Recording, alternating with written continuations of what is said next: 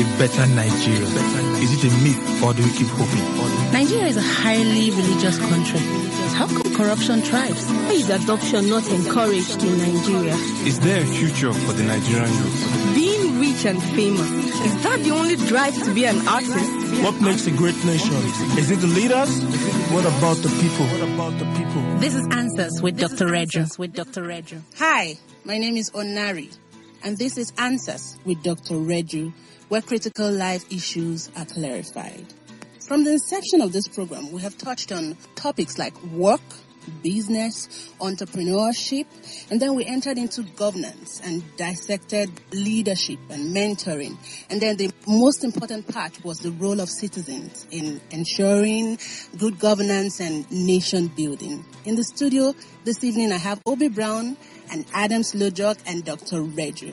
Now, on this episode, we are going to sort of wind down on what we've been talking about, you know, governance. We'll wind down on that and you know, move on to other important issues of life. And um, Obi Brown, what are we hinging on today?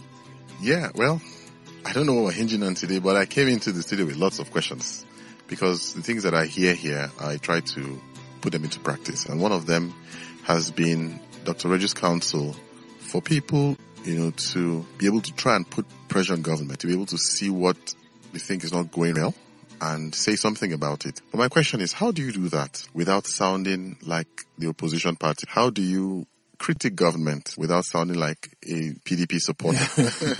yeah, you know, it might be difficult because how you are perceived, how your statements are perceived, you don't really have a control over it. Hmm. You know, but that thing is a, is an issue with political education in the society. The truth is, we might not accept it that on a general level in Nigeria, a normal citizen is not politically literate. You know, we, we were not groomed to be that way.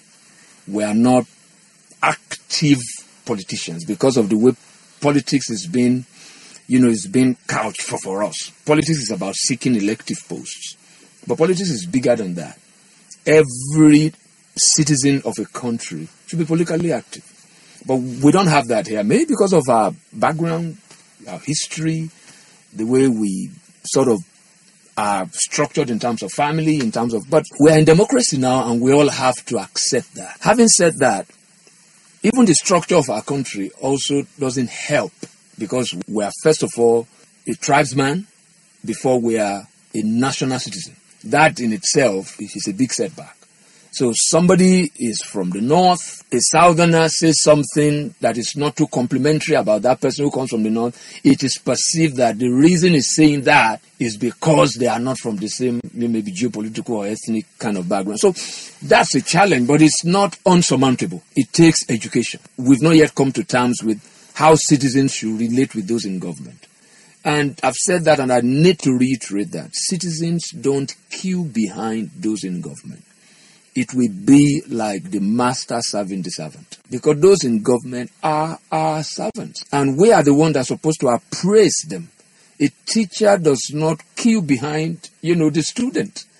The teacher has the expectations. We have the expectations. Now, in this case of government, the politicians who are seeking elected posts come and give us some promises. We want to we want to be able to hold them accountable to those kind of promises. So accountability in government is still a, a bane of the Nigerian society. Because the way we are wired right now in terms of citizenship, we give the politicians you know, places to hide.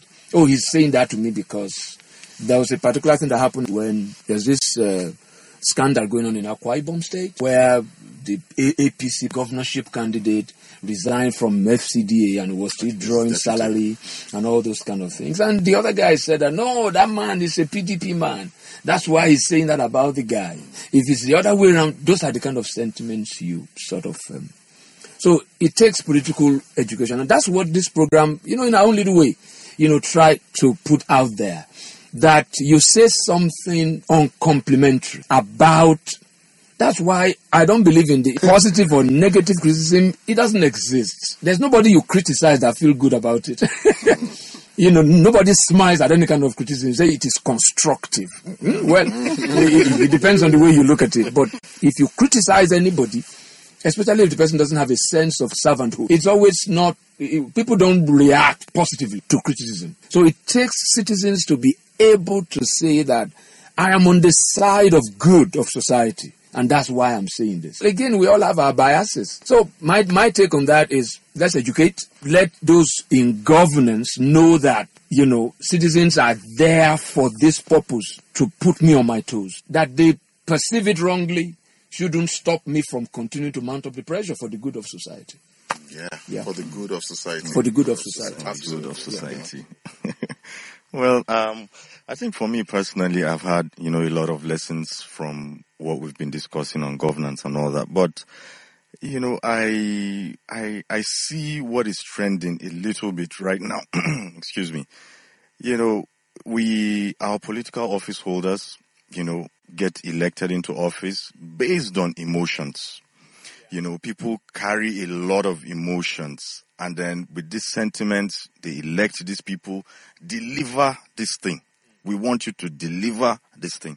And then on reaching office, you know, I believe there are some ethos that should guide someone who gets into office. Now, you find out that probably there's a disconnect. Immediately they get into office. How do we begin to balance that now? Is it education on the politician's side or education on the masses side? It's holistic because a lot of people, you know, at a time in this program we spoke about mentoring. You know, how to mentor people into political, you know, maybe into political life as it has to do with seeking elective posts. There are a lot of education that's needed in that area. You know, and also, especially from schools. I remember in the days we used to learn civics and all those kind of things. Those those things are no longer in schools.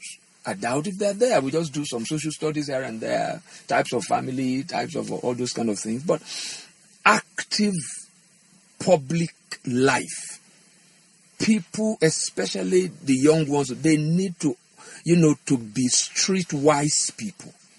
You know that because governance, like you said, doesn't operate by emotions. The politicians want to use that, and it's not peculiar to Nigeria. We want to use emotions to get votes, but we can't use emotions to mount, you know, to demand, you know, for accountable governance. So we have to understand that government, like you rightly said, it, it has its ethos. Governance operate by set laws. The expectations are guided by those laws, by those principles, by using your word, the ethos. Now, if I am going to mount pressure on government, right, to be able to deliver on their promises, I must understand those ethos. So when the government is trying to play on my own emotion, I will step out of that and say, no, I understand you are my brother. I understand we come from the same part of the country. You know, but this is what this office says. You know, and we also need to know what is expected of somebody occupying this kind of position. What is expected? Do we know their schedule of duty? Do you do we know their job description? You know, parastatals like national orientation should be doing. But again, if you know that people are put there based on this same kind of emotion and sentiment, so uh, there is no objectivity in the way we carry on our political life. You know, somebody gets appointed into a position, you see, you see the kind of, you know, reactions or responses to it. Oh, congratulations, and all those kind of. So we, we already have some, you know, some. We have already created our own ethos, which are not the accurate ones. You know, there's a perception of somebody who just gotten a political appointment. If your brother, you know, is appointed into an office, and you get back to maybe your office the next day, people are congratulating you because you know, you know, government like yes has come, and then we say we are fighting corruption. The missing piece in good governance in Nigeria is the political awareness of the citizenry. We don't know. So the, the, the, the you know those in political office feed fat on on on our political ignorance. So it's um you know because somebody critique a particular kind of office holder that just been appointed. Look at the comments. Those from his part of the country will not have anything bad to say about it. And those who are not, they, say, they have everything, you know, bad to say about. So it's still a question of, you know, there was a time on this program we actually spoke about this ethnicity. We can't deny the fact that we are different. But there is always one point or two or three that unites us. Those are things we need to amplify. If this country gets, I mean, you know, constant power supply doesn't know whether you're Hausa or Igbo. Everybody enjoys it. That's it. So who, whosoever needs to deliver on that, I don't want to relate with that guy as a Hausa man, Igbo man, or Yoruba man, or Ibibi or whatever. So what we want benefits everybody.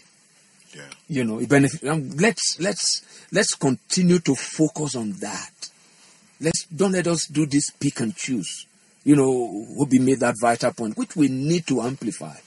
That I say something bad about Goodluck Jonathan does not make me a supporter of Buhari. This country is not about Goodluck and Buhari. This country was here before they came. The country will still be here when they are long gone. So we can't just, you know, be here. You know, we, we can't just birth at that particular place. It's a route. We need to go through it. You know, we need to go through it. Let's come on. Let's let's let's. Uh, wow. yeah, I mean, I mean, we're getting somewhere, right? And I just need a little bit more from you on two things. I mean, you in the very first, your very first response to the first question, you use the word appraise. yeah. You know, and Adams also use some use the word when he says deliver this thing, deliver it. So I guess I need to ask, what do we, citizens, how do we come to a place where we have, um, um, you know, expect based really based on our level of maturity as a society? How do we come to a place where we have a performance sort of indices for the guys who get into government, right? And be able to appraise them based on those indices. When we're talking about, you know, probing and trends, recent trends, you know, you said that it's possible for them to become so engrossed with this thing and forget what they're actually supposed to be doing to get into it. Just to add to Obi's, Obi's Yeah, you know, we have to know where we lay the foundation of that appraising mm-hmm. or the appraiser. At the level of somebody seeking office, right?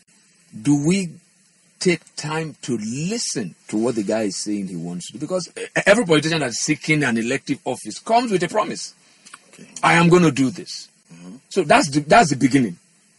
Now you want to look at what he said he wants to do. How realistic is that? Is he just saying that?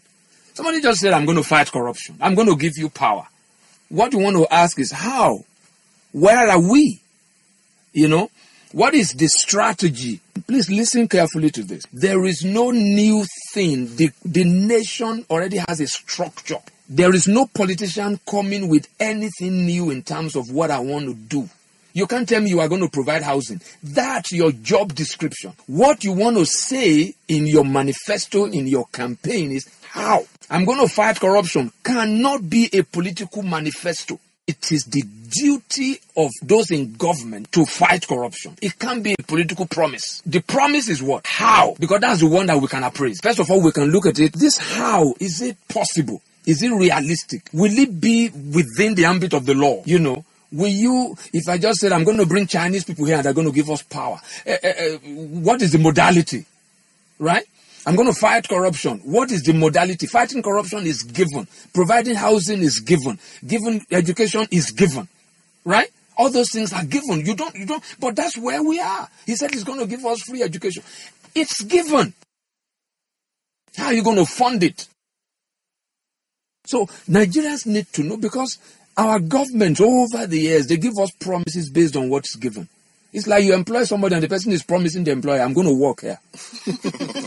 That's why you're employed. Exactly. Don't tell me you're going to work. That's given. How? How are you going to work? What do you bring that's different? What are you going to do differently from what the other person? You know, and you did the normal thing a politician will do is to denounce the previous government. That's given. It's good because you want to, you know, you want to defeat the guy in the polls. So it's we need to learn that. Okay, don't come and promise me what you are supposed to do that I know you should do. Say, husband telling the wife, "I'm going to love you." Well, that's given. that's given. So it's what are you going to, you know, how how is this love now going to be unique to you and I, not the general love? You can't appraise something which is ab initio or unrealistic. But when we are given to those sentiments, those emotions, we're not even looking at what the guy is saying. We just want our man, our son, our daughter to be there. That our son, our daughter is one of the major problems we have in this country because it it kills merit. I don't personally like federal. If everybody in in Buhari's government is from Katsina, even Daura, mm-hmm. and they are good. They are not coming because they are from Katsina or from Daura. They are they are selected based. On, I know that might be a big ask for Nigeria. I'm just saying that we should be moving towards merit. We should look for what strengthens the union, what strengthens the nation. We must always feel our best. The moment we go on this, you know, we even take federal character down to how we we we, we give people admission into school. That is sad. You know, I was a, that was a time we were calling for federal character in our football team. Mm-hmm. Oh, that's that's horrible. So because I'm a Delta man now and I know how to play football, and you bring somebody from uh, you know uh, Igbo land, from uh, from Nasarawa. from Nasarawa, who doesn't know how to play football, but we must this one must put a Nigerian. We're gonna we're gonna lose every match. You see, that's that's the point. I know that even with our diversity, we can look to every tribe and look for the. But it shouldn't be big. Number one shouldn't be because of tribal sentiments. It should be on the basis of skill, experience, on the basis of this is our best. So these are praisers. First of all, sentiment have to go out of it. It has to go out of it. Then we must never be found in a place where we are demanding from people what they didn't promise. Okay. That's why in this country, one of the other things we don't do well is those those pre-election debates. We, we don't do it well. That one is even fueled by a lot of sentiments. Those who organize already have like a preference. Hmm. There's no objectivity. So it's um, it's a whole lot of uh, issue here. But appraising the government is critical, and the one that's going to appraise somebody must know, must have the correct kind of expectation. It must be what the person said is going to do, right? For example, now you can't begin to task Buhari on restructuring this country. He never promised that. To make that demand on him would be wrong. He didn't promise that and it's not mandated to. That's it. And who says to restructure the country is the only solution to our problem? Because we have a structure right now. Problem is never the structure. Problem is never the institution. It's the people. We can restructure this country, and we still continue to wallow in this kind of, you know, two steps backward, one, step, step forward. forward. So it's we, we can't make demand on that on him because it wasn't part of his manifesto. It would be wrong. He never promised that. Um, you you touched a hot button issue. Um, the issue of restructuring. You know, many of us young folk don't really know what it's all about, and I guess it was during the last um, national conference that we started to really know what you know restructuring was all about. Um, but you've also now said that Buhari didn't promise that, so we shouldn't really hold him by it. But so, what other options do we have if really um, Nigerians are better served with the restructuring that was canvassed at the national conference? What sort of what can we do? we can man the pressure so much so that he buys into it. But he must buy into it. We must be able to put up an argument. We must be able to state a position. The way we appraise a government, it should be based on what they promised. Because my belief is that what they promise is the basis for their being elected. Right. So you call that a hot button issue? It is. It is. But like I said also, structure is not a guarantee for good governance. Right? The, the, the best of laws doesn't make, it, it doesn't guarantee the rule of law. You know? Even the basic natural law written in people's consciences is enough. Mm-hmm. You know, is enough. If there are sincere, committed, well enlightened people who know something about governance. There's a saying that the best way a king can can actually be, you know, exercise rulership is to serve his people. The best way a king can actually exercise rulership is to become a servant Okay. you know so it, it's um, it's it's it's really you know we can clamor for structure. Let's restructure this country. Some will say let's go a different ways. That- it it doesn't it's not a guarantee. The restructuring of this country looks good But if we have the same kind of people with the same mentality, with this same worldview, even if you restructure, right? Even if you, you know, devolve the way we say power to the, you know, you know, to the sides mm-hmm. And weaken the center.